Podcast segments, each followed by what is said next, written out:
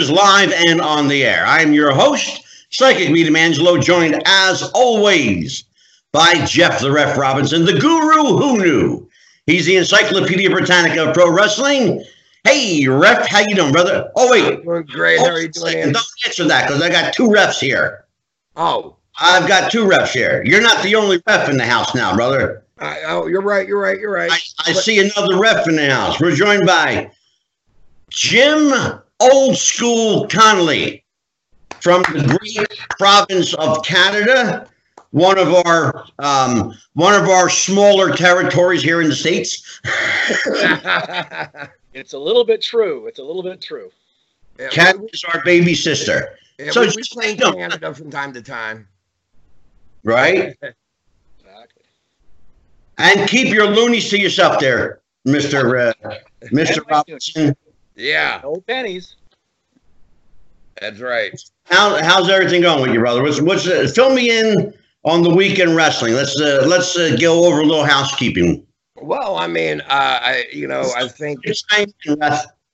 Well, the, you, you know the one the one thing is still that's coming out. Well, we got the NXT Portland pay, uh, Takeover pay per view yeah. this weekend. Um, you know, I, I don't know if you watch it, Jim, or not, but I'll tell you what NXT is one product to be watching right now because they are they are you you, you want old school again. They're they're old school with the new school mix, and they're, they're a good job. Hey, when you got Steve Corino as a producer in the back, you're not doing half bad, right? So exactly, um, exactly. You you got Steve Corino and, and Shawn Michaels as your producers. How wrong can you go? Um, but uh, so the, you got and the, but the significance of it being first time that they're going to be on a Sunday, first time that they're not going to have a WWE big boy carrying them into it, and let's see how they do on their right. own. Um, I think that they're going to knock it out of the park. I really do. Uh, once again, you know, Jeff, not to interrupt you, but everybody's kind of of the same mindset that they have what it takes to carry this really without do. the help from the big roster. They they do. And, and, I, um, and, and, I really believe they do. And you know, Jeff, and I've been very vocal on this show about it. I'm not a huge WWE fan, but I love NXT. Yeah, that's, that's the one that one product they have that really does mix, and you said it perfectly, Jeff. The the old school feel and the new school twist. Yep, and, and you know they they feel they film down there at the Full Sail University normally, which gives you that old studio type feel. Yeah. Um, you know, the crowd is live and in living color every night. It's, it's very reminiscent of uh, of old school Connolly's favorite promotion, the NWA. Yes, sir. I like the old NWA, you. and I like the new NWA as well. But I do let's, like NXT, and I do let, watch. Let's, let's talk about that.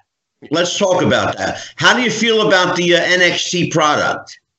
I love it personally. Um, I have a friend there who's refing there, um, Daryl, and uh, he loves it. And uh, it just gives an opportunity for the younger guys and the older guys. I like the way they're bringing back some of the people mm-hmm. and uh, making it a promotion of their own. Before I think we looked at it as a, a sort of a farm team kind of atmosphere, but mm-hmm. now it's a mm-hmm. promotion onto their own. Yeah, I love the early days with Bayley and stuff, and you saw stars being born. Sure.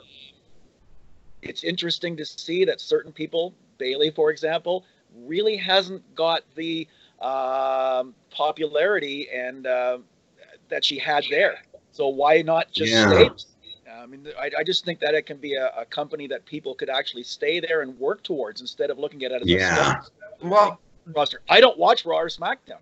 Well, the one thing is, the one thing is, Jim, and I don't know if you know this, but there are quite a there not quite a few, but there have been a few different guys recently who have said, do not pull me up to Raw or SmackDown. I want to stay here and make yeah. this my brand, and I'll take the lesser pay so that I can stay at home with my wife and be at my kids' t-ball game on a Saturday morning, as yeah. opposed to having to worry about going on tour. So exactly. Yeah, it, it, it, it's it's really nice that they've created this product. I don't know if that was their original goal, but I think that's what's ended up happening, and I enjoy the product totally. Yeah. Uh, it's just nice to see it, and you've, you've got a lot of people being employed, which is what it's all about, right? Well, I like the fact that you, you said something now that was really important, Ref. Um, the fact that they're establishing themselves as their own entity. Mm-hmm. The fact that they're creating for themselves a brand within a brand, mm-hmm. it won't be long. And Jeff and I haven't had this conversation, but you're going to see them, I believe, at some point break really break out of the WWE quote unquote WWE brand. Yep. Into their own brand. I really believe that's going to happen. That's good for everybody. That's the way I look at it. It's good for everybody. It's it, but you, the key was what you said was everybody's making money. That's what I'm saying, and, and that's exactly. Well, so, I, okay. I, can I chime in real quick on something? It, that is something sure, that is sure. I, I think that right there is the key point that's missed on a lot of fans these days that are on social media. They want to make it the the war that we that we had of WCW versus WWE. It doesn't exist. I mean, no. The, the numbers are not there to even have a true war anymore. Mm-hmm. Um, and why not just sit back and enjoy whatever you want to enjoy, and, or enjoy both of them? If you're a wrestling fan, you can enjoy both products. Honestly, yeah. you really can. AEW, you may go, you know what? That match was crap, but you know what? Yeah. What Cody's doing is really good. What MJF is doing is awesome. What they're doing over here in NXT is amazing. Why not sit back and just enjoy it all? Well, that's what I said the last time we got together. you know, we had the, we we've had this conversation privately and, and and on the air. You know, there's plenty of wrestling. It's first of all, let's back up. It's a really, really good time to be a wrestling fan. Amen. That's first and foremost. Secondly, there's ample product for everybody to enjoy. If you're a diehard NXT fan, well, there you go. That's that's for you. Mm-hmm. If you're a diehard AEW guy, God bless you. But if you're a guy like me that's a casual viewer, I watch a little bit of everything and I enjoy it. And you and don't like to be told it, turn it off and I watch something else. And you don't need to be told that you're wrong for liking one product over the other. Exactly. And you know, and we've had that that discussion, Jim. Uh, we did a whole show on social media and wrestling and uh, and you know people telling you, well, you're wrong for watching this because it's a horrible product and blah blah blah. You know, but I think that. I mean, what are your thoughts? I mean, I think there's plenty to go around. I, I, I love what Jeff just said. It's like if the fans would just enjoy it. It's a great time in wrestling right now. Yeah. And I read one today. I was just reading it. It's the social media. It's not the fans. Wrestling fans are the greatest people on earth. Period. Um, Real wrestling fan. As a fan, I, I, I stood in line. Within five minutes, you're talking to somebody. Uh, I've met Josh Alexander, who's a really big wrestling now. For he's worked in for Impact and things like that. I met him in the line of a wrestling show. Ron Hutchison, my trainer, who I broke in with, I met him in line at a wrestling show. Wow. Just chatting and and it's just fun. Today I heard one and it was like, wow, I saw this wrestling belt it's set back the championship 50 years. What? because you don't like the belt. I, I, I was so blown away that they, they, they, Is, I mean, that's amazing. Critical of the smallest things and the smallest details. Hey, watch and you know, fast forward button is my favorite thing. There you go. AD, I watch AEW. Sure. Favorite. The only one I don't use fast forward for NWA. I love it. It's an hour. Now, Wrestling did, on TV is an infomercial for the big shows. They haven't figured that out yet. Infomercials, one hour. Thank you. Um, exactly. My I'm old, but uh, yeah, and uh, uh, enjoy. The, you know, there's today. I watched. I haven't watched NXT this week yet, but I watched AEW last night in 20 minutes, and um, great right. There was some great 20 stuff. minutes. I love the ladies divisions in all the shows right now. I like them the best, which is yeah. the, I love your title, the future of wrestling. You know what's the, the future of wrestling? The future of wrestling is women. And well, I was just going to ask you, Ref, what, what are your thoughts on the the boom in women's wrestling? Well, not only that, in refing. If you asked me, I didn't know what you guys were going to ask me. So one of the things I thought of, what would I think of the future of refing? And I thought, women. Um, we've got Aubrey Edwards out on AEW is doing a great yes. job. Um, yes. I wish I could, you know, I'm a little jealous because, you know, uh, we have one in Canada that I know of. Her name's Emily Parker, and she actually gets flown in to to work shows. Flown right. in. I don't know about Jeff. I'm lucky if I never get trans, let alone get a, oh, flight somewhere. Yeah. They've got, you know, as they, you know, every promoter will tell you, refs are a dime a dozen. There you and go. You've heard that, Jeff. You have. You know, and we, we, uh, we both have now the girls are getting flown in, and there's big. I mean, when I heard Aubrey yeah. Edwards, I've done this for 20 years, and I've basically never done TV uh, on a regular basis, anyways. And you see Aubrey Edwards and say, "Gee, you know, gosh, it's been a great two years." What? on national TV. Right. That's awesome. Now but, I got, uh, yeah. I got a Go question ahead, for you. I, I actually do have a question for you, Jim. I, have thought about this because I do not referee anymore. I do security now uh, for my promotion, it, but I do help out as far as like giving pointers to sure. you know guys that I can. Um, how would you feel if a female referee is brought in and they tell you because she's a female, not because of her skill, because she's a female, we're giving her the main event tonight over you? Well, it, it's kind of happened to a certain extent because there was a promotion that I was supposed to be working for, which will remain nameless. And then they brought Emily in to take the place. Now, it was a, a, a totally female promotion. Um, honestly, I met her lately. Uh, we had a referee seminar with my the, my friend Daryl from NXT came in and did a, a, seminar for referees, something that was unheard of 20 years ago. And uh, so I met. She came in and uh, she you know rides with the boys and stuff. So she came down and uh, she couldn't be any nicer. And I, have seen some of her stuff, and like Aubrey, mm-hmm. she's you know efficient and good, and uh, uh, it's it's their time.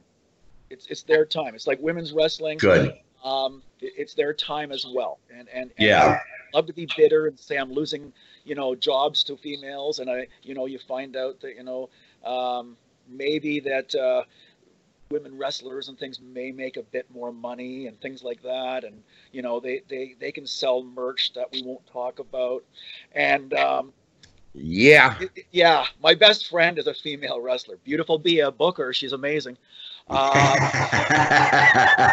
cheap plug but uh yeah uh I, I, am not. I don't think I'm jealous. I just think it's their time, and I, I love it. It's like, if to be honest, I watched WNBA. I like. I used to coach basketball, and I used to tell the kids. I said, "Stop! Don't ever watch NBA," because I was teaching at a you know, 11, 12 thing. Because I said NBA. I said it's it's it's it's an entertaining sport, and they, you know, they're carrying and you know, uh, double dribbling every time they carry the ball. They you know because they don't want to cut. It's it's not good for the the advertisers. Don't want to see it. So but the women's sports are more they're much more concerned with fundamentals and basics and i find That's the same true. in the wrestling yeah. I, I see the stuff more. I watch it and I, you know, uh, I'm loving AEW. The girls there. I, I worked with Kris Statlander once, and I just went, "Oh my gosh, she's got it." I worked yeah. with Phoenix, her first in in in uh, ring appearance, along with Gail Kim and some of those ones. I did a lot of their first appearances. Wow. They had yeah that whatever you say but it's basics. Beth Phoenix, nobody, you know, Rochester, New York, Rochester, right? Had sure. Great collegiate background in wrestling. So even though she was green as grass when I worked with her, and she screwed up the spot, it was supposed to be my first bump, but that's okay because she did, you know, make it up by being wonderful and fabulous. But she had this great collegiate background. Uh, so she worked the minute she worked, the minute she locked up, you just went, yeah, yeah. Yeah, I I, I agree. I mean and, and, you know that that's something I think a lot of people don't realize that us as referees that we do when we're in there, we're dancing with them just as much. Um, well, we're going to talk about that a little bit later, Jeff. When we get yeah. get into the full conversation, we're still doing a little housekeeping right now. Oh no, no, no! I got you. I'm just, I was just, you know, agreeing with him on that one. Now, oh, uh, I know I, you, brother, and I love you, but sometimes. no, no, I wasn't going to go down there. I wasn't going to go down there yet. Uh, no, okay. Um, but back to you know, back to the housekeeping deal. Yes. Um, you know, the one one other big thing is, and I mentioned it on the rest roundtable, but I'll mention it here too. Simone Johnson coming in, Dwayne Johnson, The Rock's daughter, coming into NXT. Yeah. Uh, Let Let's have that conversation. Yeah, for sure. Um, you know, I, I mean, the, the girl's got a shadow, uh, you know, the size of you know, of the planet uh, cast over her right now yeah. that she's got to step out of. She's got some big, huge boots to fill. Oh boy! But her being the fourth generation, first fourth generation female to come down that pipe and that lineage that she's got behind her, I think that she's going to do okay. But it's going to be up to the fans yeah. to not compare her to her dad. All right, Jim, what do you think? I totally agree. Great lineage. I'm a good friend of Ricky Johnson, who's Rocky's brother. So uh, the Rock's the people's uncle, as he's booked. Although he's my age now, so he doesn't do too much working. But yeah, it's a great lineage, and um, all I can do is wish her well. But I mean, everybody, you know, your name will only get you inside the door. Uh, you have to prove yourself. And I there you go. well, you know, and Jim, we had that conversation the other night. We had varying opinions on it.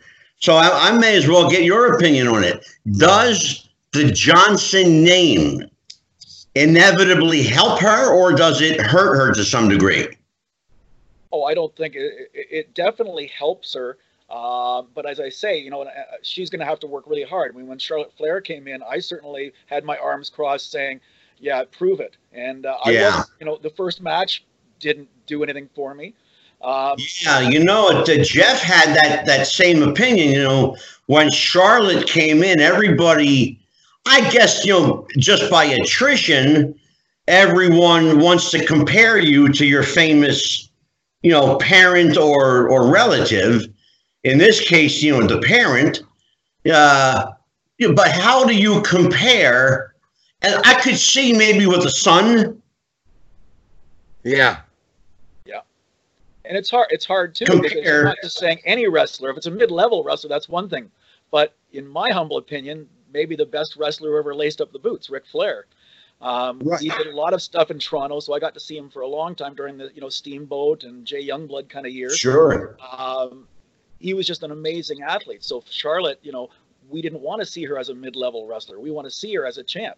Um, yep. I was lucky enough to mm-hmm. work with Tessa Blanchard not that long ago, and she also uh, she couldn't have been any more generous with her time, uh, helping out the younger wrestlers, and um, worked as hard as she could. And uh, as I say, you know, it gets you in the door, but you know, you got to prove yourself. There's been a lots of people who, you know, I worked with Scott Hall's son. I haven't heard of him much since Cody Hall. Yeah, true. I don't know if he's doing well or not, but I did a match with him and I thought he was okay. But my understanding is that Cody is working a lot in Japan right now. Yeah, that's where he is. I is. heard the that's, same. So that's he where he's good. making his bones. He's a big Jeff. Boy. You were you were wanting to chime in. No, I was going to say about Cody. Cody is over in Japan right now, but he he made a comment on Twitter that kind of got him actually banned and pulled off of a tour. Um, he he he made a comment about the coronavirus. He said, "Forget the coronavirus. It's, it's more like the yellow virus." Oh, yeah, and yeah, I, am quoting it's sad that that, that, that, that got out. Yeah, I saw that, and not good. That, that so I you know. Uh, but then again, look at who his dad is. He, I mean, well, I mean, yeah, we can have that conversation. Boy, what a rabbit hole that would be. Uh, but uh, I, I, I mean, I, you know, um, let's see. Rest of the news wise, I mean, Jeff, uh, and you too, uh, old school. Uh, what do you make of the fact that Vince McMahon personally pulled Cedric Alexander and told him uh, in his office? We're not putting any more push behind you. Wow, I didn't hear about that. He wrestled a lot in the Toronto area too. So uh, I okay, I, I that just came out today. Um, I mean, I know that said all all said said was something he said something on Twitter about you know them basically alluding that they weren't wanting to push him or something like that. The rest of it I attribute to rumor and innuendo. Unless you're actually back there, you don't know what was said until said said comes out on a podcast or an interview somewhere and says, "Hey, look, this fucker called me in and said blah blah blah A B C and D to me." Yeah. I don't buy it, but so much. I think that people assume it whenever you look like you're getting a push and they pull this, you know, pull it back. I think that they assume right. that Vince Vince all of a sudden just doesn't like you anymore And well, yeah, you know what, Jeff? Though, in fairness, we've seen this happen before. Mm-hmm. We've seen this play out a lot of times. Uh, history will. Oh my God! I look at. We can go back to Kane. Let, the, the most famous example would be Kane.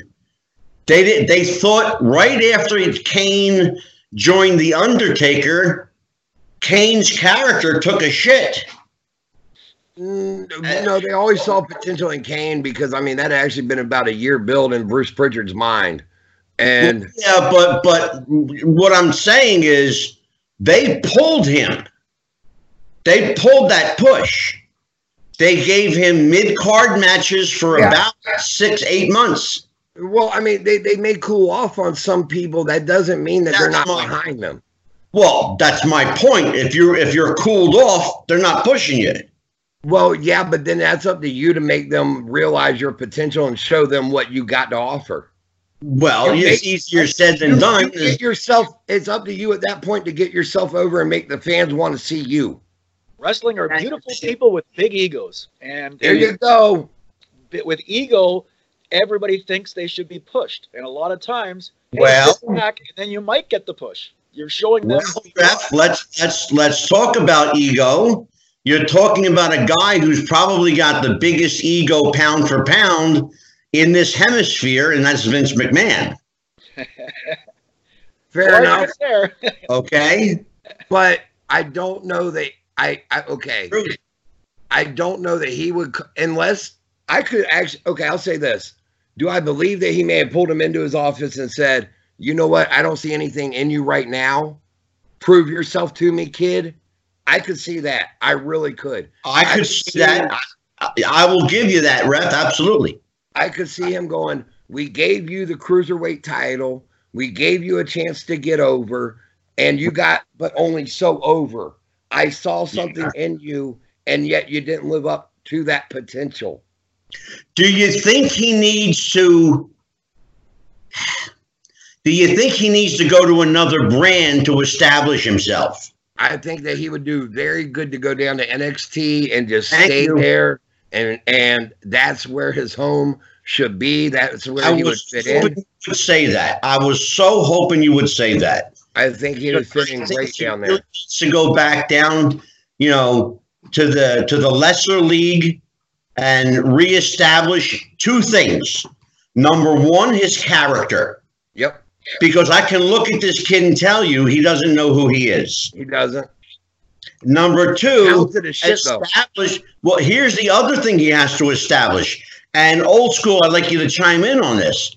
In my opinion, I think he needs to establish his credibility because right now he has none because he's lost. He doesn't. Yeah, he doesn't know who he is. That goes back to my point about NXT. Why not? You know, I like the idea of a big fish in a small pond. I mean, I started refing at 45 years old. The chances of me refing in the WWE or AEW or anything are zero and none. Um, Be thankful for that. But I'm but I'm a big fish in a small pond, and I love it. Um, as I said, I, it, it's taught me stuff. I've got to meet some really cool people. Um, and no, I've never had regular TV, which I'd love to have and stuff like that. But you know what? In my short 20 years as, as a referee, I've enjoyed every second, and I try to, you know, uh, bask in that little bit of glory. Sometimes these guys, like I'm thinking of Eric Young being a Canadian, and there's sure. another guy. Wow, was he big in NXT? Mm-hmm. Yeah.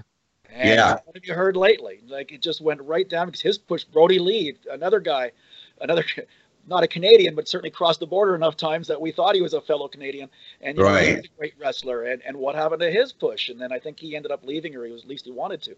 Uh, mm-hmm. I mean, uh, you can't always work. And now you've got other companies, but it, it frustrates me and maybe Jeff as well that Vince is sort of vetoing that idea of, you know, hey, we're just going to pay you not to work. That you know what? I, thank you for bringing that up. I really want to thank you for bringing that up because that brings up. It's actually going to be the subject matter of a show we're going to do. Um, the downside of guaranteed contracts. Guys that are sitting home, wasting their time, wasting their talent, but still getting a big fat paycheck. Exactly. You know, I, I, I kind of got to lean on what you know. Really quick to chime in on that one is what Booker yeah. T said. You can sit there and get that paycheck and enjoy it and enjoy being with your family and making that money and then flip that money into more money for yourself and your family and yeah. save your body in the process. Or you worry about oh i want to go out there and perform my art and i want to go out there and get my shit in and whatever else it is. Yeah. And in the meantime what do you really get to enjoy your money? I mean like exactly. like, like he said talking, that's booker talking now when he was that age he, he wouldn't want to sit at home either he was well, no just, no no was, well, what he said was he said if they had offered him a million dollars back then and not even promised him a world title, he would have taken it. He said because you your ass, you would have. well, I mean, but, you know, his, his, point was, you know, growing up the way he did and growing up oh, in the sure. cities sure. and getting well, yeah. the, the the kid grew up with nothing. Yeah, he nothing. Said he, said when he signed for eighty five thousand dollars his initial contract, he thought he was in he was living large, and yeah. he said he said Dusty pulled him aside and said, Listen here, kid, you're gonna make a lot more money than this. And um he loves to, not bad, Jeff. he loves to do his Dusty. All right, Jeff. So there's one more thing that we need to discuss before I officially bring Jim Old School Conley into this conversation. One more thing, and that is the changing face of AEW. They have a brand new face. His name is Jeff Cobb. Talk to me about Jeff Cobb. Amazing, amazing talent. I don't know that they have officially signed signed him. There has nothing been officially press released yet. Um, let me let me interrupt you there because as of airtime, he was personally signed by Chris Jericho. Signed, yes, but not to an AEW contract yet. They got him on a part time deal. Okay, then all it said was that Jericho signed him. Yeah, no, no. Jer- Jer- they're working a gimmick where Jericho has brought him in as a bodyguard, security, big bubba. Reporting this as like news. I, I, I, got you. Just like Becky Lynch has got her neck really fucked up right now, and and and and Dean Ambrose can't see where the damn. yeah. So um. No. Uh, uh, yeah, I, I, I, I, get it. okay. But so no, I saw this game. Amazing, really super athlete from Hawaii. Uh, I mean, he the, the see things, the suplexes that he delivers at his size. He looks like a Taz mixed with a Samoan lineage. I, I can't describe him. Yeah, the future for him is amazingly bright. Yeah, AEW or WWE would do why He was he's from the Indies and ROH is where yeah. he's been making his bones for like the last two or three years and mm-hmm. he's been over in New Japan a few different tours. Um, but I mean, just the, the when he came out there last night and and and glommed uh, Dean Ambrose, I mean, just took him out like he did. Holy yeah. hell! I mean, that place exploded when he came yeah. down that ramp, and he came down like a man with a mission. And that's how you when yeah. you're going to do an introduction. That's how you do it, brother. Jim, what do you think? Chime in here, brother. I don't know much about Jeff Cobb. I know he's wrestled in Toronto quite a few times. I've just missed him every time. Uh, I've never got to work with him or anything, but what I saw last night was an amazing debut for sure. And I've heard nothing but good about him from the workers. So there you go. There's my two cents. Young, young guy, bright future. Anything else, uh, housekeeping wise? i nothing on my end. How about you? No, I'm I, I can't think of anything. What about you, Jim? Is there anything that you can think of news wise up in Canada? Still avoiding talking about NWA. I love it. I, I, well, well, we're going to talk a lot about NWA tonight. Pardon? Uh, so let me uh, officially introduce our guest uh, for the evening. Although he's been chatting with us for about the last 30 minutes, I'm going to so I'm going to put you over like a million dollars. This man isn't just a referee, ladies and gentlemen. He's a story. His story began 22 years ago when he first put the stripes on at the age of 45. Can you believe this? He became a ref at 45, decided, you know what, that's nice, but I want to wrestle a little. At 63, he puts the tights on and starts taking bumps. Why not? His name is Jim Old School Connolly. I just call him Ref. Welcome to the show, Jim. Thank you, sir. I'm going to straighten you out right now. Jim Connolly is actually my shoot name. My gimmick name is Old School Eddington James. There you go. I go. love it. tribute to my dad. My dad's name was Eddington, so it's a little tribute to my dad. Um, yeah, it's, it's, it's. I love doing this stuff, and uh, I told you earlier uh, that I broke in with Ron Hutchison, the trainer of Christian Edge, Trish Stratus, Gail Kim. Um, I know they had other trainers as well, but he was their first, and uh, Mhm. Christian was interesting because the Christian Edge thing because they he actually won an essay contest, and uh, Ron had an essay contest and Christian won it, so he got his training at least the early part for free. So just a little local little local Toronto uh, legend thing there. Um, I'm about an hour and a half north of Toronto here, so when I referee 12 promotions, I guess, did 250 matches last year. Wow. right. I, I'm on uh, a little bit of a break right now. Uh, I had, I was telling to Angelo a little earlier that I had a little incident. I'm not going to mention the wrestler because he doesn't know, and I don't want to ever tell him. And this is American. One of your American friends came over the border. Um, it was a gimmicky thing where I had to do, Jeff will know about this. I had to do a run in um, as one of my fellow colleagues got hurt. Now, in my case, it's a fast walk in because I'm old. Uh, so fast walk in, and the minute I get in there, uh, I know Cody Deaner was in the match, and uh, he was giving her. And uh, I got in there, and uh, the big American man, who I will not identify because I don't want him to know, he was a super nice guy, about 250, 260, uh, knocked me out.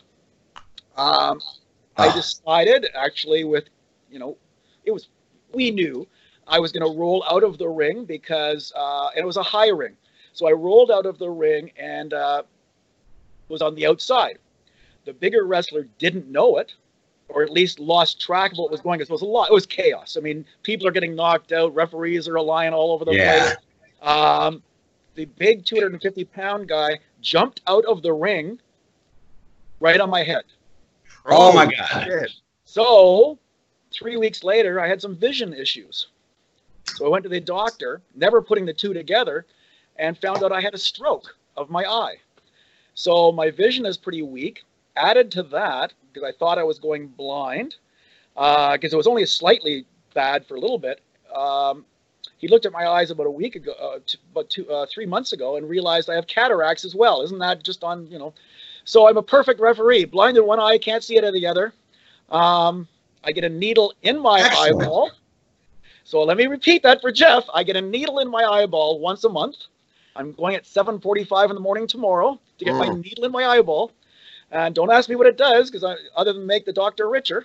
But um, so I can't. More than anything, I can still ref because I can't see. That's perfect prerequisite. There you go. Uh, however, well, the the blessing in disguise.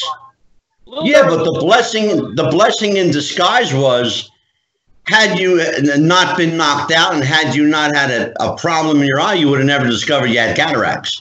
Well, that's probably not seeing would have been a clue, but um, yeah, I mean, it, it all worked out. I'm, I have no. Uh, he couldn't have been more apologetic, and he just didn't. There was just so much chaos going on. He just didn't look down, and he jumped out. So he was totally relaxed, all 250 pounds on my side of my Mm. head, and uh, you know, it's always uh, Jeff will tell you, I'm sure. It's never the big bumps that you take. It's always something silly. You're going down Yep. for a count and you twist your ankle. Oh, absolutely. And uh, I've never really been injured. And, and as I say, maybe it's not connected, but I think it's kind of a big coincidence that it was, you know, two weeks later. And I said, So, so Jim, you you're clearly a guy who's passionate about your wrestling. Uh, I'm guessing or assuming that you've probably been. Let's see, you're uh, a young fella, so you've probably been a fan for probably 50 years or so, maybe a, a little longer. an excellent guess. I would say 50 years would be perfect. I started uh, really getting into it the late 60s and early 70s. In the early 70s, um, I'd go down to Maple Leaf Gardens. That's where I met Ron Hutchison, and I was saying Josh Alexander and some of the more famous people. I've met them in lines because wrestling fans are the best. Um, Yeah. And we became fast friends. And um, I hit him up 25 years later and asked him if I get a job. Um, so I was supposed to be the commissioner of the AWF, his promotion, following in the steps of Trish Stratus, but uh, had a pair of running shoes in the car one day, and he says, "Do you want a ref?" And I said, "Not really." And he says, "Well, you got." and uh, I was telling Angelo he destroyed my career in the first minute. Think of I going in the dressing room, and Jeff will relate to this. He told the boys, he looked at them and said, "This is Jim. He's going to ref. He knows more about wrestling than you ever will." so yeah, my God. And still do a lot of them. My first match was Sinn Bodhi against a local guy, and uh, mm. first turned into Kizarny in WWE. I see him most years in Vegas at Cauliflower Alley Club, and um, yes, that was the beginning of a career that I never wanted. And 20 years later, I haven't regretted a minute. And uh, as I say, I love it to death. I'm enjoying my little bit of a break because Canadian winters can be tough, eh? And uh, I don't want to drive in the dark uh, with one eye, kind of thing. So um, yeah, so I'm taking a bit of a break, and I'm kind of enjoying it. But I'm, I'm working in a couple of weeks, and I'm looking forward. you know, and as listening to your story here, it's amazing that some of the greatest stories come out of accidents. Sure. And your career, let's be honest about it, it was an accident. Totally. 100%. It should never have happened. Never. If you planned it, it could not have happened any better. I didn't want to be a referee. I just happened to have the summers off because I was an elementary school teacher, and he was doing a, a, a 19 days in a row uh, at, at, a local fair. It's called the Canadian National Exhibition. It's a big fair. Um, and uh, he was doing every day the Ironman tournament, and uh, he needed somebody. So uh, to yeah. who's, you know, who's off, and well, I'm not working. I got nothing to do, so I drove down to Toronto every day, and uh, you know, for you know the, the, kind of money that Jeff made when he first started, nothing, and uh, I made nothing for mm-hmm. three or four years, and um, that's why I do begrudge. You were talking about do I begrudge the women wrestlers coming in and referees? No, I begrudge people who get paid after their first year. Uh, I train. I, I can tell you my well, I will. I'll tell you what. Uh, I'll tell you what. Old school. In fairness to Jeff the ref, uh, he was paid in uh, hot dogs and, and Coca Colas yeah, I, I, I no comment. My, my biggest pay, my best payday to date was a Subway sandwich coupon. Awesome. Yeah. I actually I, um, have I have been been given coupons before. That's I I I, I literally I go I go I, drove five hours down to the show. Five hours. Promoter knew I was coming down. He knew I was coming from the area I was coming from. Here you go, brother. All right, where's the money for my gas tank? Here you go. Uh, well, Subway sandwich coupon is not going to put gas in my tank to get me back to the beach. I don't know. The fans don't really know that. I mean, um, no, they don't. You know, on the indie circuit, because I'm basically only done indie. I've done a few big shows, which you can ask me about later. But basically, I'm just an indie guy, and um, we referees get. I used to, when somebody describes me, hey, I want a ref. I'll say, well, you're the gum on the bottom of the shoe. Uh, yep. If it's a good match, you didn't do anything. Um, and if it's a bad match in the dressing room, you are, you know, I'm 65 years old. I've been screamed at by 20 year olds. You know, I drove five hours and you screwed up the match. And, I, you know, yeah. Um, they are what I could, what I say. Um, the wrestlers are actors, or whatever you want to say, performers. Yeah, right. We are improv. Yeah. We don't know yeah. a lot. We don't know what's going on. I don't know what you're doing. And yeah, I get in the way. I'm old and slow. What do you want? you know, but, I, I, I actually had one time where um, I had never been in a 20 by 20 ring at the time. Mm-hmm. We had brought in, uh, it was in, in, we were, you know, independent. Shane Helms was down there, Hurricane Helms. And I had, I had already refereed probably a good dozen of his matches.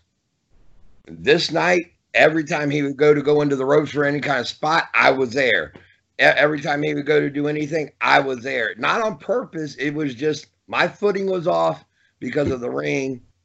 My timing was it, it just was not good. We did not dance well, and it was it was uh needless to say when we get to the back, a, what the hell? I've been in a 20 by 20 ring once. It's just somebody at Indy that bought a big ring and I remember I was doing a match. I can name drop too. Um, I was refereeing uh, the now Rosemary versus uh, the now Alley, uh, maybe a decade ago with different names. Um, and I was trying to explain, and this is what referees do. I repped a couple of matches to Ali. I said, you know, it's a little bigger than we're used to. Oh yeah, yeah, I know. And I said, well, you might have to, you know, you might have to adapt a little bit. Oh, I know. Well, she whips Rosemary in the in the ring and then realizes she's two steps off. Like it's just yep. not working. Like she just, it's just not what she hadn't allowed for that extra extra. Uh, extra yeah. Used to doing three steps. Well, it's five steps now. That yep. kind of thing. Or you know, you're whipping them in, throwing them into the ropes, and yeah, it didn't look good because you know, Jim. It's funny that you that you talked about that because Jeff and I on one of the very first shows we did we actually talked about the technical aspect of the ring size. Mm-hmm. Jeff, remember when we talked about that? I do. You have to adapt differently from a 16 foot ring than you do an 18 foot. Uh, from a 20 foot yep. to a WWE size ring, which is 25 feet. Yeah. That's a huge, huge ring. Absolutely. And of course, we're, you know, 16 by 16 is pretty typical for me. Yeah. And, uh, it's smaller. So you are in the way. You got giants like, you know, Josh Alexander or something like that. Hopefully you know him from Impact. Oh, uh, sure. Uh, I don't know if you know Mike Speedball Bailey. He's a Canadian guy who's doing a lot of Japan stuff and uh, yeah. a lot of talk about him. Mm-hmm. So I did a match with those two. Well, you try not. They always say, "How can you do it, old school? You're, you know, you're way too old for that." And I said, "You know what? In a 16 by 16, you can still just stand back and let them do their thing. But mm-hmm. yeah, exactly. But you try to go from corner to corner to get out of the, you know, sometimes you don't get out of their way. You try. Yeah. But, uh, it's a little bit more difficult. So I think there is a bit of a luxury with the 20 by 20 and that I see on TV. I get a little bit jealous, but uh, it would take me forever to get to the pin. Never mind. So it, it's interesting. Now, I introduced you tonight as Jim Old School Conley. Yep. And right away, like a great worker, you went into gimmick name. Well, so here's here's my question for you. Okay. All right. I want to talk to you about referees as characters. Let's talk about a ref as a character. Well, uh, up here, I'm known as old school. And um, I always tell the guys, like, what I'll do is, uh, I'm pretty sure you guys know the floss dance and all that kind of stuff. Uh, the, I might, I might do a little flossing before the show. Um, right. I make sure I talk to every single fan in between and before. I schmooze a lot. I'm a former teacher. I love the kids, and I try to when you know from bell to bell. I try to be a good ref, a serious ref. But sometimes I'm what I think I used the term earlier with you, Angelo. The glue. We're the glue sometimes.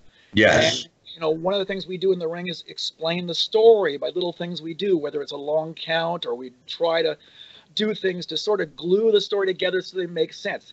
The wrestlers a lot of times are really, really into their moves. They want to get their shit in.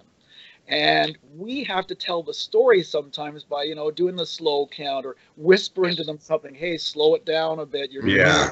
You're, you're, you're not, you know, they, they sometimes they just, you know, they're young, a lot of them, and they don't understand. They know True. more than you do. But well, you know, it's, we had uh, I, how long ago was it, uh, Jeff? About a month ago, we had Jimmy Valiant on. Uh, we, yeah, right around there. We had him January 11th or right around that. Yeah. Okay. And when Jimmy Valiant was on, he said something interesting. He was talking to Jeff.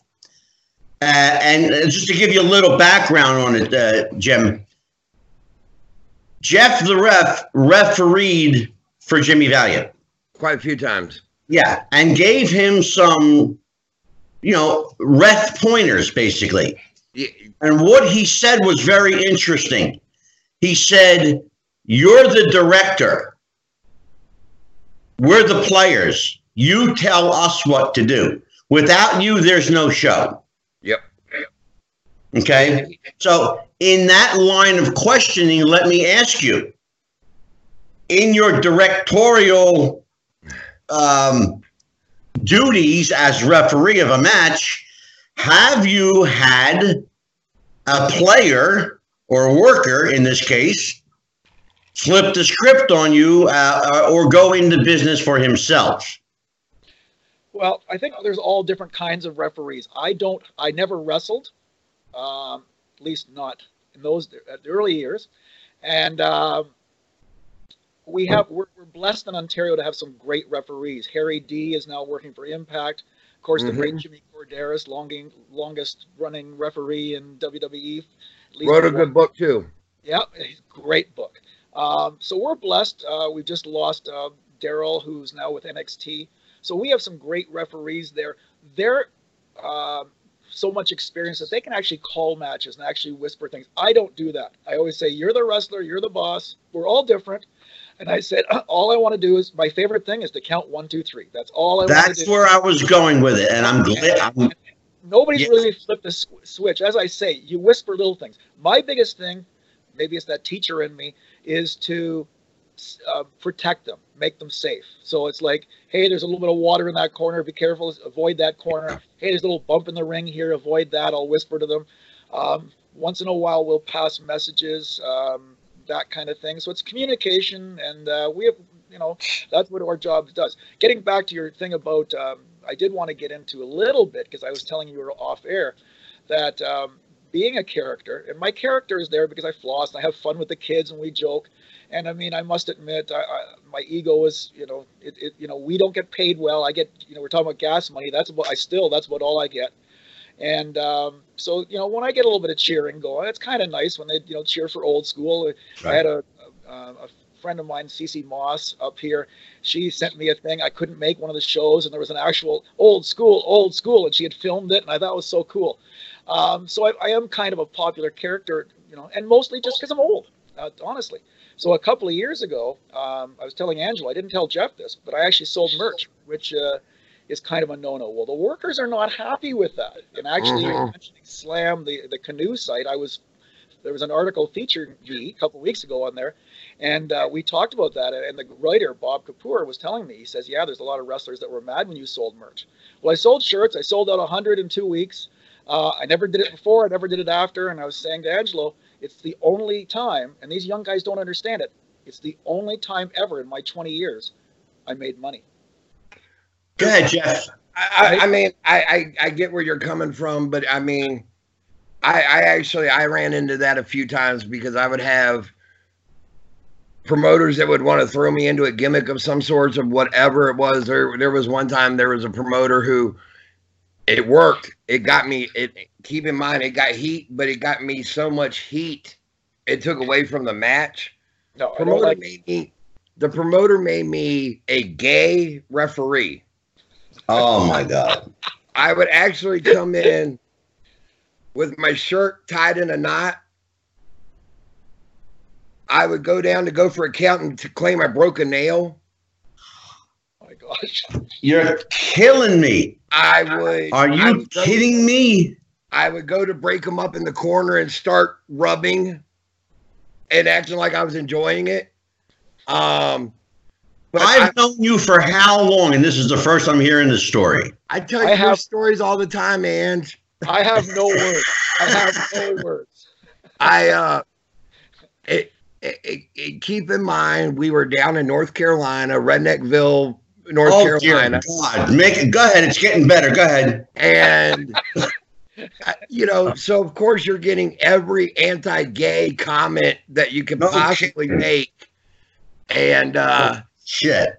And needless to say, I mean, the boys are getting they, they, the, the boys are getting pissed at me, and I'm going, look, I'm doing what I was told by the promoter. Yeah.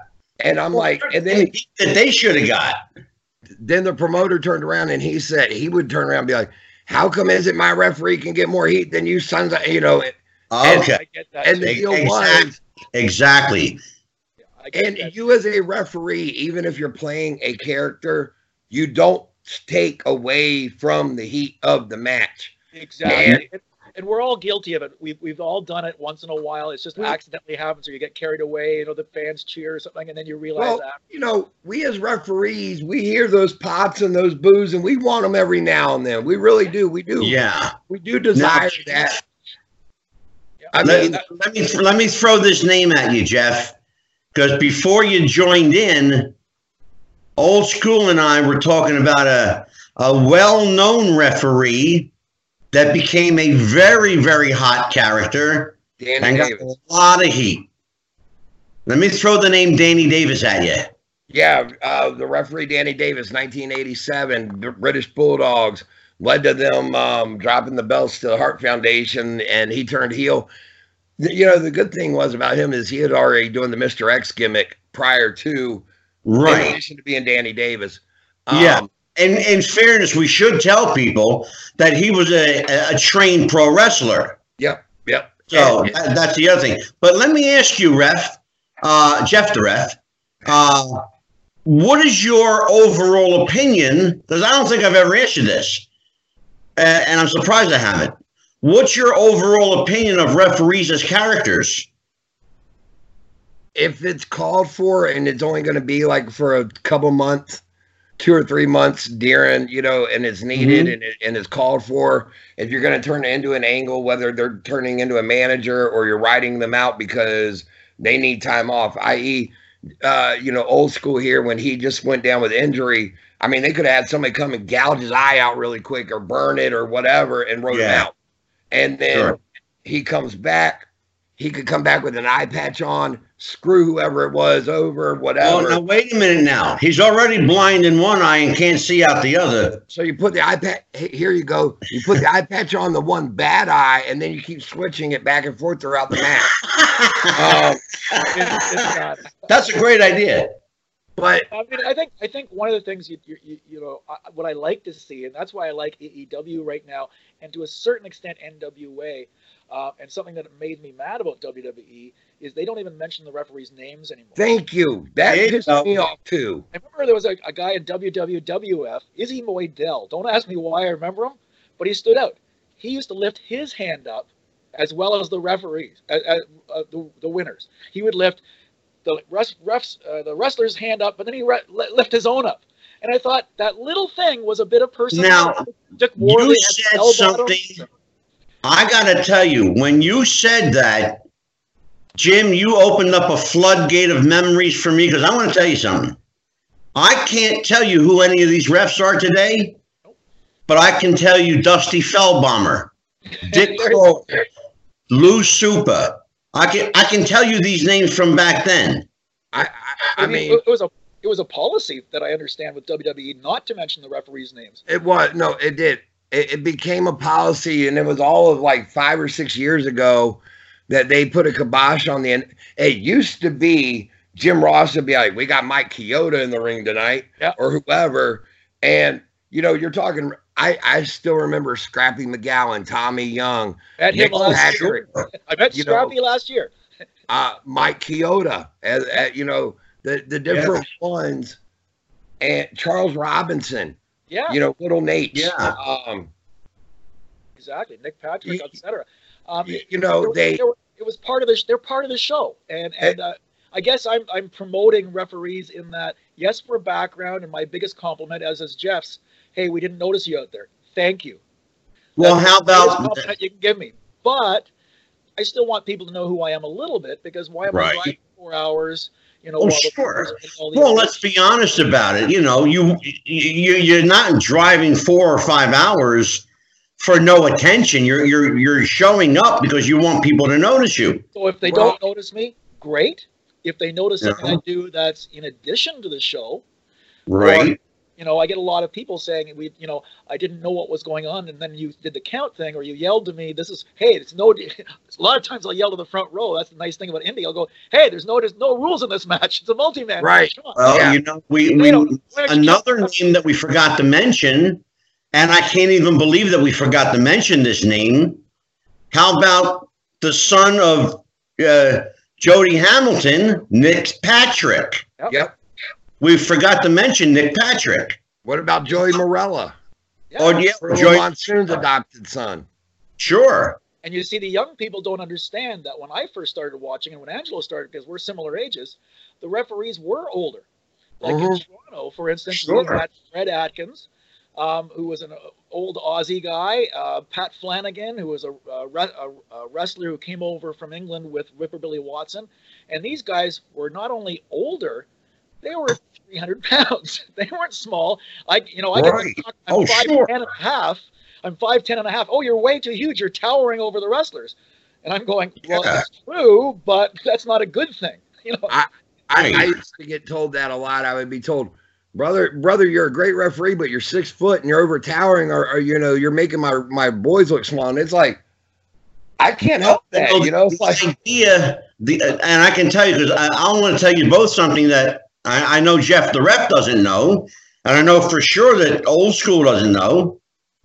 The very first training I ever got was that of a referee. I trained at the Monster Factory with my friend Larry Sharpe. Sure, yeah. And uh, and I learned to take bumps, ref bumps, by the way. Good. I learned to take bumps, uh, and I learned to I learned how to work the ring. Yeah, and, and I will tell you, it was enough for me that I never want to be a referee ever again. Thank you. I, I, I, take that. I, I take that actually as a compliment. I, I was going to say the greatest compliment I can give you is to tell you I envy what you do and I don't want to do it. I hate when I see referees bumping too. Drives me crazy. Um, well, Jim Korderas told me the best line. He said, "Well, you know that's that's a good question, Jim. That's a really good question. Is it ne- is it always necessary for a ref to take a bump? See, one of the things, what I really mean is like a perfect wrestling bump. I hate that. Yeah. Uh, Korderas used to say crumple, and I said that's a great word. Like you just you, you fold yourself in, you fall down, because that's what what you know that happens. Um, in indie, it's ridiculous. It's ridiculous. I can yeah, name some names that you even know that I have to bump for. Uh, there's a joke with a certain wrestler that's uh, he's on Impact. I'll tell you that. But uh, my joke to him every time I've worked with him is, "What time?" And he says, "What do you mean? What time do I bump? What part of the match?" Yeah. Every match he's in, he makes me bump, and I'm going, and I understand why. I get it.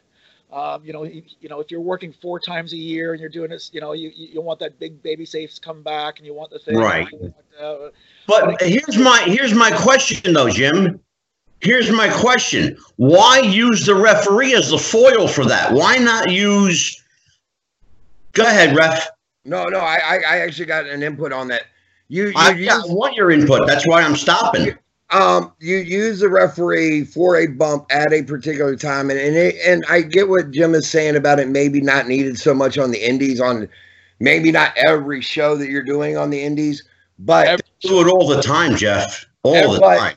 Here, here's the if if it's used at the proper time, whether it's on the indies or in the big leagues it can be used to get heat. It can be used to, you know, you know, the baby face can, you know, you, you go down, you take the bump, and all of a sudden the heel has five guys that come in and beat the shit out of the baby face. The crowd's losing their mind, going, ref, get up, get up, get up. Yeah. And then you make that slow crawl. One, two, baby face. Oh.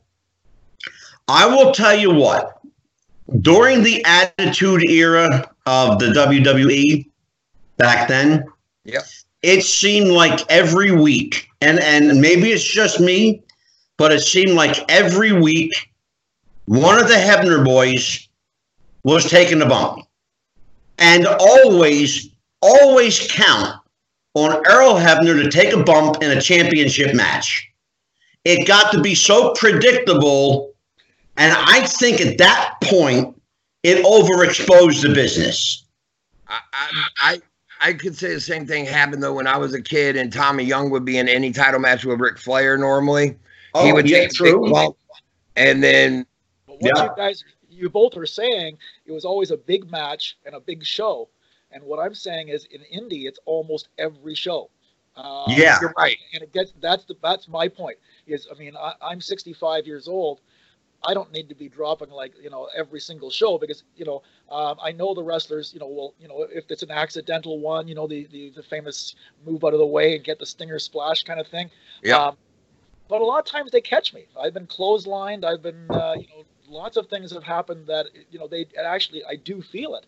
And um, oh yeah, I don't know. I just I agree with Jeff that it does create heat, but it's like the old hey um, you know, the, you know, grab me, you know, by my uh, my shoulders and then pull me over. Hey, look at the fan over there. Well, it's like, wow, can't you be a little bit more creative than that? Right. Um, but but Jim, to be fair, it's no different than the guys now when you got eight guys standing outside to catch the guy from the top rope on a moonsault. Yeah, exactly. okay, now, Jim, let, let me ask you this question, Jim. How does the referee play into the use of a manager mm. the wrestler's corner?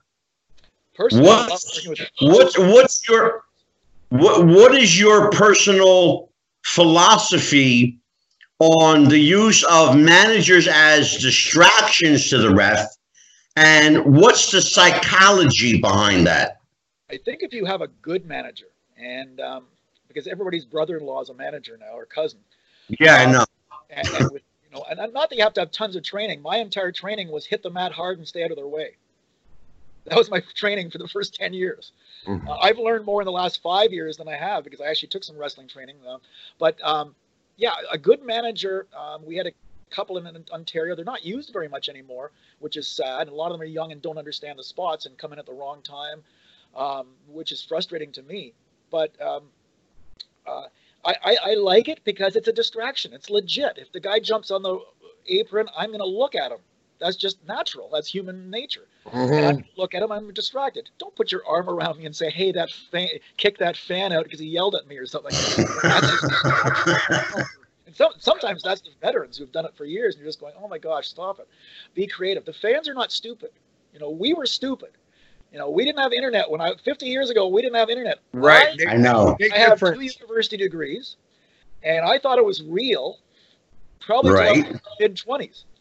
And even then, I I would I would watch a match and say, yeah, but maybe this part was I know totally, you know I didn't think you know it was a and all we had were the Apter mags back in the day. Yeah. When you think about it, it's almost I, I like to compare it to when you find out the ins and outs of wrestling and the interest and, and the ins and outs of it, and I, I when you get into the business and I ain't talking just as a fan who reads about it when you're yeah. actually in there and you're behind the scenes and you know the shit.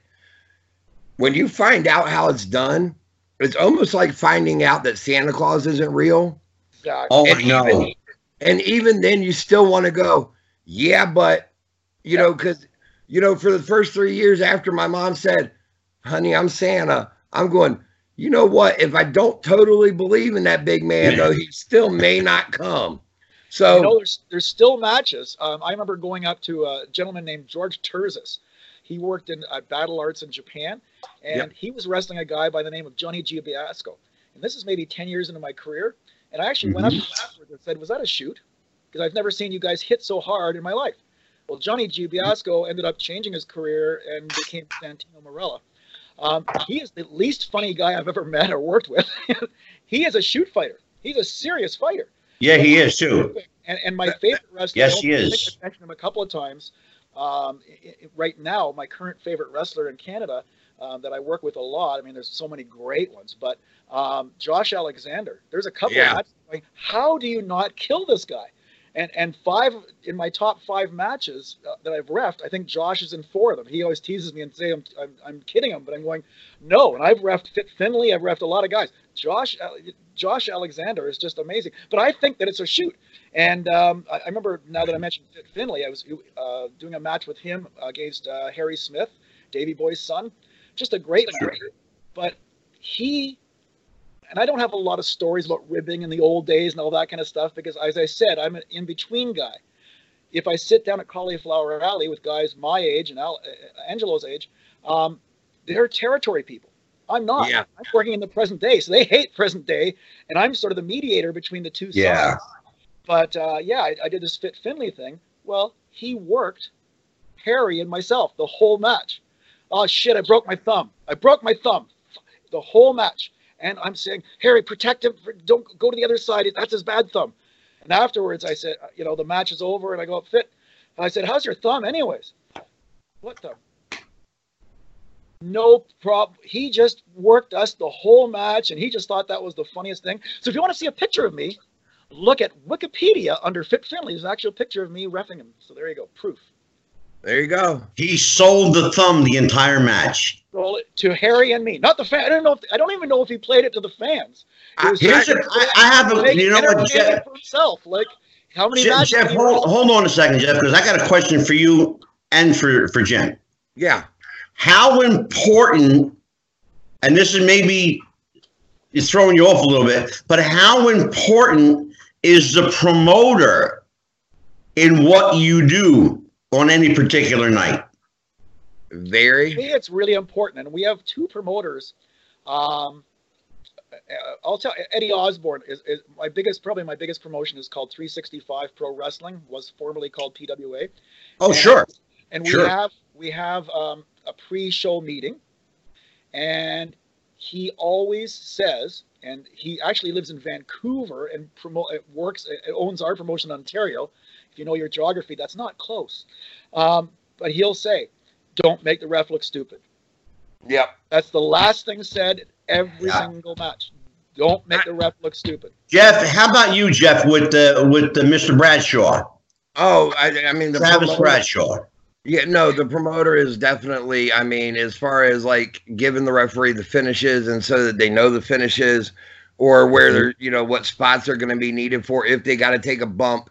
Um, if if they're going to be doing a pull apart, if there's anything, you know, the promoter is needed to, to they are the go between between the boys and and the you know the bat you know here's I, I, mean the promoter you know they dictate to you on how long the match is going to go. Um sometimes you know eh, eh, Travis doesn't do it but I have worked with promoters in the past who would tell me I need the guys to go 15 minutes. Keep your eyes on me. If I right. go like this, or I wiggle my nose, or I twinkle my, or pick my nose and eat my booger, you know, whatever it was, you know, they would they would say uh, they would say, you know, that that's your go home cue. All right. It's a hell of a go home. I don't see that anymore. I don't see that anymore. Like when I first worked with Ron Hutchison, um, he used to do the glasses. You know, if he took his glasses off, take her home. Ah, uh, okay. I haven't seen that in a long time, and a lot of the uh, promoters, and I don't. No, they have gotten away from it. I, I don't want to get people in trouble, and I, I love everybody. I do really do. I love everybody, but there's a lot of mark promoters out there, young guys, yep. and they want to please the wrestlers. Jim, nothing I do is right, and it's the wrestler, and it can be the wrestler who's 24 years old, who's hot now. They don't do anything wrong, and you know it must be the ref's fault. Let's fire the ref because yeah. He's Jim, I got a question for you. Well, I actually and then yeah, go ahead, Jeff. I'm sorry. Go ahead. Go well, ahead. I was going to take something back now. It was actually about 20 minutes ago, but you were talking, Jim. You said you don't really like to have to call a match for the guys in the ring. Have you ever had that position though? Because I myself used to be thrown into that a few times. You got two greenhorns who get out there and they just freeze, and they go, "Oh shit, what do I uh-huh. do?" Yeah, good you know, question. Deer in the headlights is what I call it. Yeah, and, and exactly. Mostly been women. Um, I have a thing for women wrestling. I don't know what it is. I just love them. Um, but a couple of times that's happened, and what I've learned, I asked one time it happened, and it was death. It was two wrestlers standing there looking at each other. Yeah. So I asked a wrestler after. I said, "What would you do in that case?" It's never happened to me before. I wasn't expecting it. And right. He just said, "Always tell them and remind them it's a fight. In a real fight, would you stop? Right. Oh, good point. So, grab a rest hold, grab a headlock. Um, you know, do something that um, you know. I, I, would just always yell, snatch a snatch a headlock, and then yeah, I, I, I do that now. The headlock is my favorite now. Now let me let me ask you the opposite end of that. What about the people that always have? And I love this expression, Jim. I love this expression, and Jeff knows where I'm going with this. People who say, "Ref, just let me get my shit in. I love when people say that. Let me get already, my. I think I've already. I think I've used that tonight already. Yeah. Yeah. It, it's, it's bad. The other the, the, the, to to add something and, and, something that Jeff and I have been talking about is, is, is it's changed a bit in the last few years. Um, on a similar note, the finishes.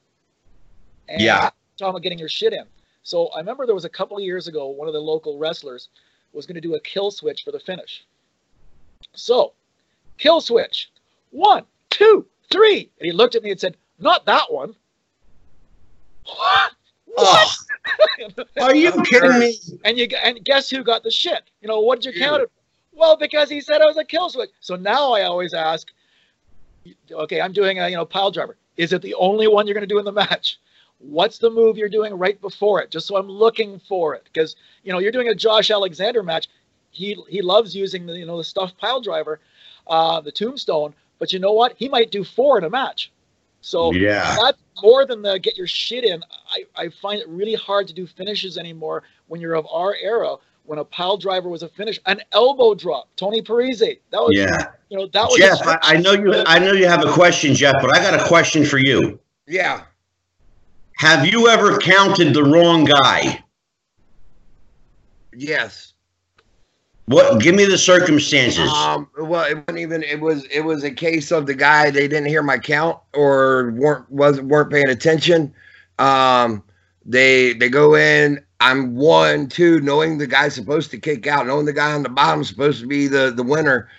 One, two, and he doesn't move. I got to go for three, and I've had Yeah. it happen numerous times.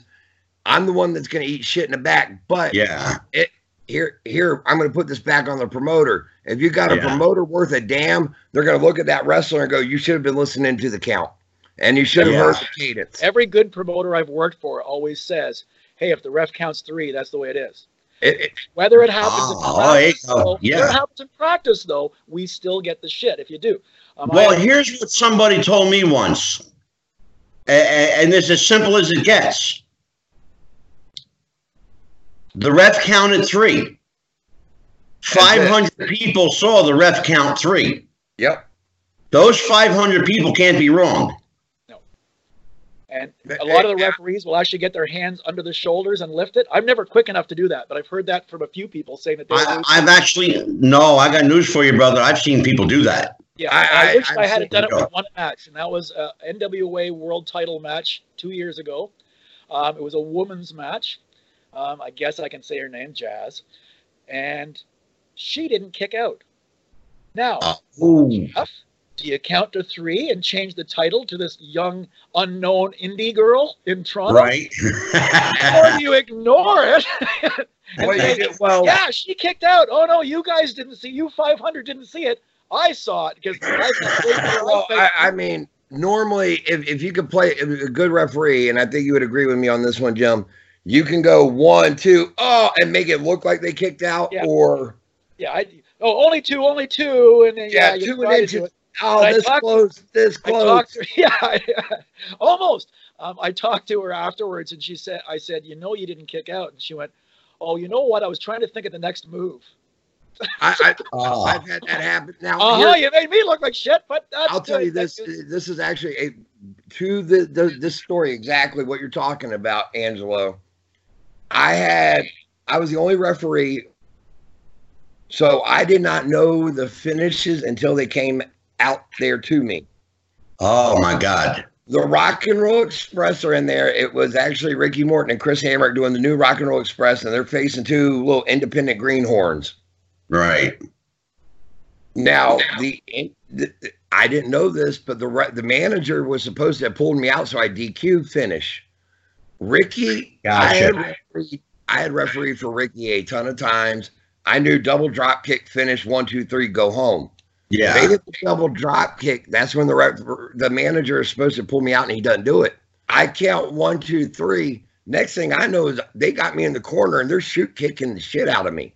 I mean, they got me down and beating it. I mean, we get to the back, and then the manager pulls me back out and makes me get on the mic and go, That was a DQ, and I'm reversing my it was stupid. It, it was idiotic and it should not have happened. Well, But- okay, where, well, Jeff, where's the promoter over here? Uh in in the back counting his money. It wasn't for Travis. It was it was for it was for a money mark who thought that he knew knew the business and didn't know the business. And and afterwards, Ricky gets to the back. He goes up and he slaps the shit out of one of the guys. And he said, How dare you shoot on that referee when he knows he's been in a dozen of my matches and knows my finishes. And he Yeah. said, And I'm the name here. You're not. Yeah. Now, that's happened to me a thousand times with the managers, you know, and I always tell them, I said, you're supposed to pull my leg. And that's the only thing that's making me stop this count. The only thing. Because Yeah. so I always say, after exactly the same kind of things have happened to me, um, I always say, have a, have a plan B. have yep. a plan B because I said, yeah, you know, it's like the save in a tag team. You know, if they don't make the save, kick out. Yeah. How many, how many wrestlers just sit there, and let themselves get pinned, and you're you're waiting for the save and saying, well, they might not make it. The manager might be on the wrong side of the ring. It has happened so many. I got uh, totally blacklisted by one promotion because of that. The manager well, didn't make it. I made a split decision and didn't count it because I said his foot's under the Well, Jim, let, let, let me ask, let, let me ask you, Jim. In a situation like that, which which certainly wasn't the first time, won't be the last. Uh, in a circumstance like that, where you know all hell breaks loose, and you're you're pretty much having to control of the situation for shoot. What's your go-to backup to kibosh the, the situation from getting further out of hand? That's a tough one. I think it's, uh, it's a case by case scenario. You just got to sort of, you know, it, like I said earlier, I said we're the improv. Um, you're not a, expect the uh, unexpected. Murphy's law. If it's bound to happen, it's going to happen. And uh, yeah, uh, true. You, you, sort of have to do it case by case. Like the jazz thing, I, I didn't know she wasn't going to kick out. Like it was, it wasn't even a big move. Um, yeah. I had that happen to me a month ago where I was doing the same thing and a, a, wrestler was unconscious. I didn't know. Her her eyes were open. So I'm going one, two, swoop, sweep. Yeah. I'm going, shit, she's unconscious. And right. as I did it, I was like, oops. Go ahead, Jeff. No, no, I, I, I, I I've had that happen. I mean, I've had it where you know they're concussed or they're they're they're not loopy a little bit yeah. and not knowing Worst worst case, where am I? Yeah. Where am I? You're in the middle of a fucking ring, dude. I mean, yeah. I, I, I don't know how to guide you home now. like exactly. So I mean, you, you, you depend on you know, what I've been saying lately is um, I look at it as we're a team and we're all working together. The three of us, we're trying to put on an entertaining show. Yeah. Um, um, like Angelo, I hate the term wrestling entertainment we're an enter we're a entertaining sport. That's yeah, exactly. Thank you. Yeah, we're, we're an entertaining sport, and it's the up to the three of us to make it an interesting show. Hey, you know, go back to the even even before Angelo's day, you get uh, you know um, Strangler Lewis putting on a headlock for half an hour. It's legit wrestling. Sure. Yawn. So the three of us have to work together to make an entertaining match and uh, put six or seven of those matches together and have a nice show. And in order True. to do that, you, we've, we've got to you know give and take. And uh, I think I would hope to think that we're on the same team. Um, that's the problem with some of the younger guys. And I find it the, the ones who are almost made it. You know, that 15 year old, that 15 year veteran who just had a touch, maybe had a tryout. They're so bitter and so angry. Yeah. always your fault the guys I've been lucky enough to work with, the, the, the, legends and some of the bigger names, you know, I've even worked with the Young Bucks and uh, some of these right. guys. I've never had an issue with them. They, they get it. They get it. You know, we make mistakes and we're part of a show and they mm-hmm. make mistakes and nobody. I've got a question for both of you. And it's kind of a serious question. In the last couple of years, we've seen, particularly in, in the lucha style of wrestling, a couple of people died in the ring. Mm. It happened with Perro Aguayo and it happened recently with uh, Silver King mm-hmm. in London. Did the referee during each match do the right thing and have the opponent cover the deceased person? Wow. That's a once again, it's a case by case to me. It I've is. never had, had anything the most I've had is maybe a broken leg. Um, and then it's like cover them and then you know whatever. A lot of i, I would have obviously i'm going to be sympathetic to the referee and probably they don't know that they're passed away. It's more you know they're they're hurt. So yeah. one two three doesn't take a long time. You know cover them one two three now let's get let's get the you know people out that, there. That's I, the way I, I, would have done it uh, probably unless i don't think i would know. I'm not a doctor so i would do the x really fast but uh, you want to finish the match, and you don't want uh, the fans to worry. I mean, you don't want panic, right? So yeah, I'm always well. There was there was a, a, a, reason I'm, I'm asking. It's happened recently, but it's also happened in the past. Uh, a case where Dick Murdoch wrestled a guy uh, who had a heart attack in the ring and died. So Murdoch covered him. The referee counted, raised his hand, and, and got the man out of the ring. Was um, was that the right thing to do? I, I think at that point in time you kind of got to. I mean, if you don't know as a referee, and this is what Jim's saying too, if I do not know that you have, are in the middle of having chest pains in the middle of a heart attack, or yeah.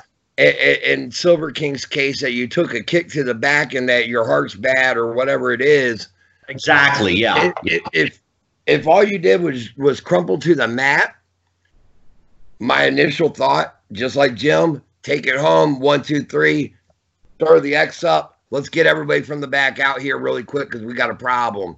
Yeah. But I'm not going to sit there and go, hold up, your opponent, he's not answering me. He quit breathing. Everybody, he quit breathing. He quit breathing. You don't want to panic either. What I think what bothered well, I think what bothered me in the case of Silver King was that he was in the ring for a good six minutes dead, and they were still doing things to him. I don't think that anybody knew that he was dead because he, he was still quivering. Like that's, he was, that's a bad I'm spot not, to be in. I'm not saying if, that. It, if you're the referee in that situation, you know, God bless you, man. My heart goes out to you because I don't know what the hell I would have done. I, I, I mean, I think that referee at that point in time handled it the best way he could. You're absolutely right, Jeff. You're, because, you're absolutely right. And you have to remember I, the, the wrestlers lie to you too. Um, there you go. Nobody ever admits that they're hurt, and uh, it really makes me mad. Um, you check on them, and I mean, they're doing these devastating moves and then they're limping or something. And you're going, Are you okay? Sure.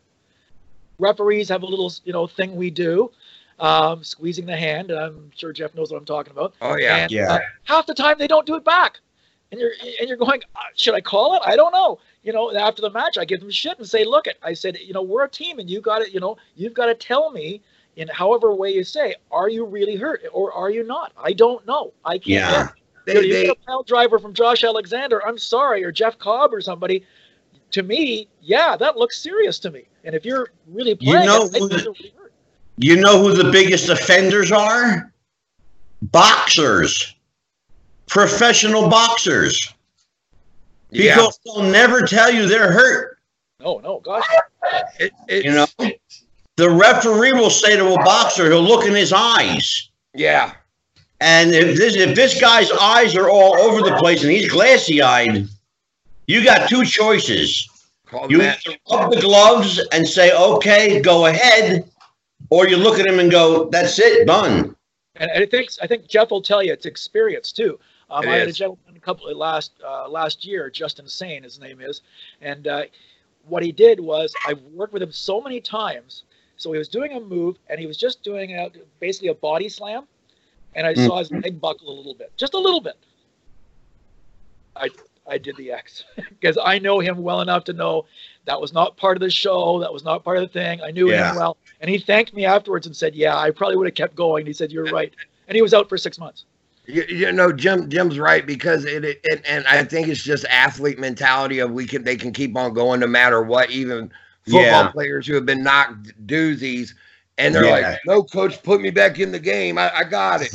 And yeah, you know, it's when when you know, as a referee, and you go to them and you're going, "I just saw your knee buckle and your your leg yeah. to the right side. Are you okay?" Yeah, yeah. Well, brother, you're dragging your leg behind you. Are you sure you're okay? Yeah, yeah, I'm fine. No, you're not. Yeah. And now it's up to me to protect you from yourself. Exactly. to call the match. There's always a lot of talking going on in that ring that fans don't yeah. seem to notice. Because when I watch a well, match, I'll tell you what. Speaking of a lot of talking, we barely. This was a fast hour and a half. I got to tell you, it really was. It went by really quick. It sure did. Uh, Jim, if you're up to it, I would love to bring you back again. Oh, please, I'd love to. Uh, Jeff, come on the round table. I'll talk I'll, about my wrestling I'll, career at 63. I'll talk about my wrestling career. I, I was just going to uh, say to you, Jeff, what's coming up on the refs roundtable? Oh well, you got me and Mike. We're going to be up there uh, this Tuesday.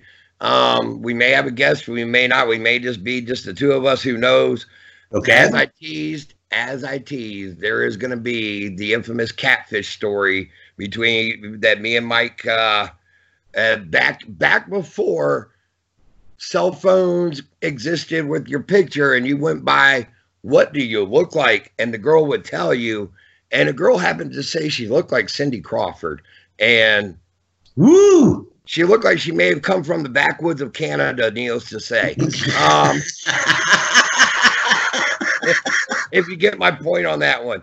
Uh, so, uh, oh my God. anyway, we were. I will plug plug your social media, kid. right, you can you can catch me, of course, over there on the Twitter feed every day, all day. I'm there. You know, um, I had Jeff Rob four one nine seven seven. You can catch me on Twitter. You can uh, Facebook me. You know, I'm over there on Wrestling with the Future on Facebook. I see those messages. I, I look at them. Um, inbox me, DM me, do whatever you want to do to me. Well, I shouldn't say that, but anyway, um, you know, and Vanguard Championship Wrestling, we got a show coming up March the 14th, Hampton High School, raising money for the, you know, the Hampton Crabbers over there, and um, going to do another uh, big uh, event for another school. And um, we're bringing in the one, the only Sergeant Slaughter is uh, yep. going to be coming in, and that's going to yes, sir, and um, that's going to be pretty big because he a he doesn't do many appearances these days, and b True. it's been a very long time since he's been here in the Mid Atlantic. So um, yes, we're looking forward to that. And you can go to vcw-wrestling.com for your tickets, or check them out on Vanguard Championship Wrestling over there on Facebook, and that is where you can find all that info. Oh, by the way, I went to my favorite restaurant and yours, Angelo. Oh, you went to see our friend Nunzio at El Forno Restaurant. I sure did. 1535 Holland Road in Suffolk, Virginia. There you go. That's our favorite place. And I'm going to tell you what, you guys go, if you're in the neighborhood, stop in and see Nunzio and his wife and ask them for the Jeff the Ref special. And what is that? It's stuffed tortellini Alfredo with shrimp. Well, this week is lasagna.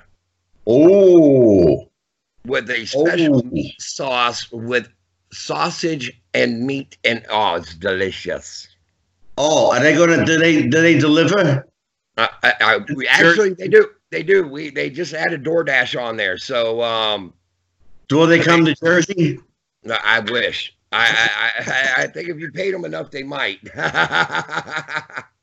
oh well, I'll tell you what. Again, I want you to really check out our friend Nunzio at El Restaurant, Italian Restaurant and Pizza. It's at 1535 Holland Road in Suffolk, Virginia. Tell them Jeff the Ref and Angelo sent you. There you go. Yeah. Uh, Jim, your social media, your Twitter, your Facebook. You got me hungry. I don't do the Twitter. But uh, I uh, have Facebook and I have Instagram, and that's at Eddie Old School, one word. And um, if check out my YouTube station, and that's uh, Old School Eddington James. You okay. can actually see me wrestle. All right. It's very quick. Excellent. Don't blink. Don't blink, because Wardlow chases me out of the ring, and he's a big boy. Ah, AEW's oh. Wardlow. Well, yeah, just just before he became famous, he was still a big guy. there you go. And at Wrestling with the Future is our Twitter. You can find us there. You can reach us on Facebook. Wrestling with the Future. Uh, we are on YouTube, Wrestling with the Future. You can find us on Google Play, Stitcher, Spotify, iHeartRadio, iTunes, Podbean, and Podbay. You can also find us on Twitch TV soon. We will let you know when, but we're going to be on Twitch TV. And you can find us coming soon also on Daily Motion. So we will have three video outlets for you, as well as our YouTube. Also, the big news this week we got merch. See, Jim Connolly, old school ref, he's not the only one who sells merch. We got the Wrestling with the Future t shirt. Yes, sir in print right now. They will be available in one week for sale. And you can pre-order them now, correct? You can pre yep, you can go right onto our Podbean site. We've got a link up. We can go to our Facebook site. We have a link up. And once again, it's Wrestling with the Future on Facebook, at Wrestling Future on Twitter. We are Wrestling with the Future on YouTube, everywhere else. Just Google us, Yahoo us, Wrestling with We're the there. We're there. We're, We're like shit. We're all over the place. We are all over the place. Again, uh, the t-shirts are going to be available in large, extra large, and 2X. And I'm having a special shirt made for Jeff. And he'll Big Daddy size. Yep, big man size. That's right. Uh, we got. I got to tell you who's coming up this week. We had a big, big couple of weeks coming up. This week uh, on Tuesday, former WWE WWF star, former EWF star, former bodyguard to Benny Hinn and many other celebrities, Former American Gladiator. former American Gladiator, former Special Ops Green Beret, Rico Constantino will join us. That's going to be fun. On Wednesday night, it's ladies' night. Princess Victoria, Velvet McIntyre, Casey Carlisle, and Sorceress Morgan to discuss ladies' night and maybe a special run in from a glow girl. Maybe, we'll see.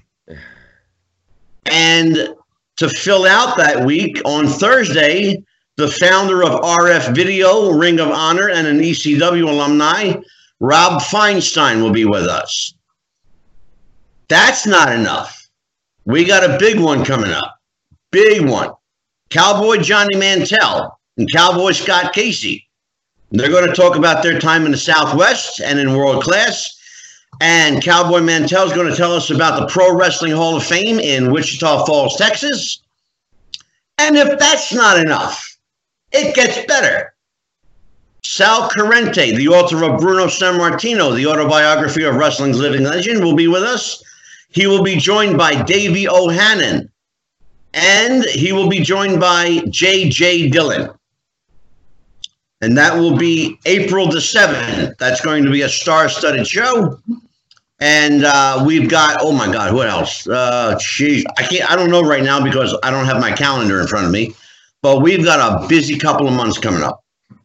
So join us every week, every Tuesday, every Thursday. Join Jeff the Ref's Roundtable uh, and join his co-host Mike Kelleher. By the way, let me plug Mike's show, Legacy List with Matt Paxton, featuring Mike Kelleher. He's the stuff guy, self-described self stuff guy. yep. So, on behalf of Jeff the Ref, I'm Psychic Medium Angelo. Thank you, Jim. Old school, or I should say, Fast Eddie Money, or fast. All right, I forgot that quick. Uh, do that again, Fast. What is it? What's Old your name? Your work Eddie name? Old school Eddington James, and this is old school. Eddie And I- One, two, Should've- three. I'm out of here. There you Yeah. go. Take care, you guys. All right. Goodbye, everyone. Have a good one, brother. Good night. Bye bye, everybody.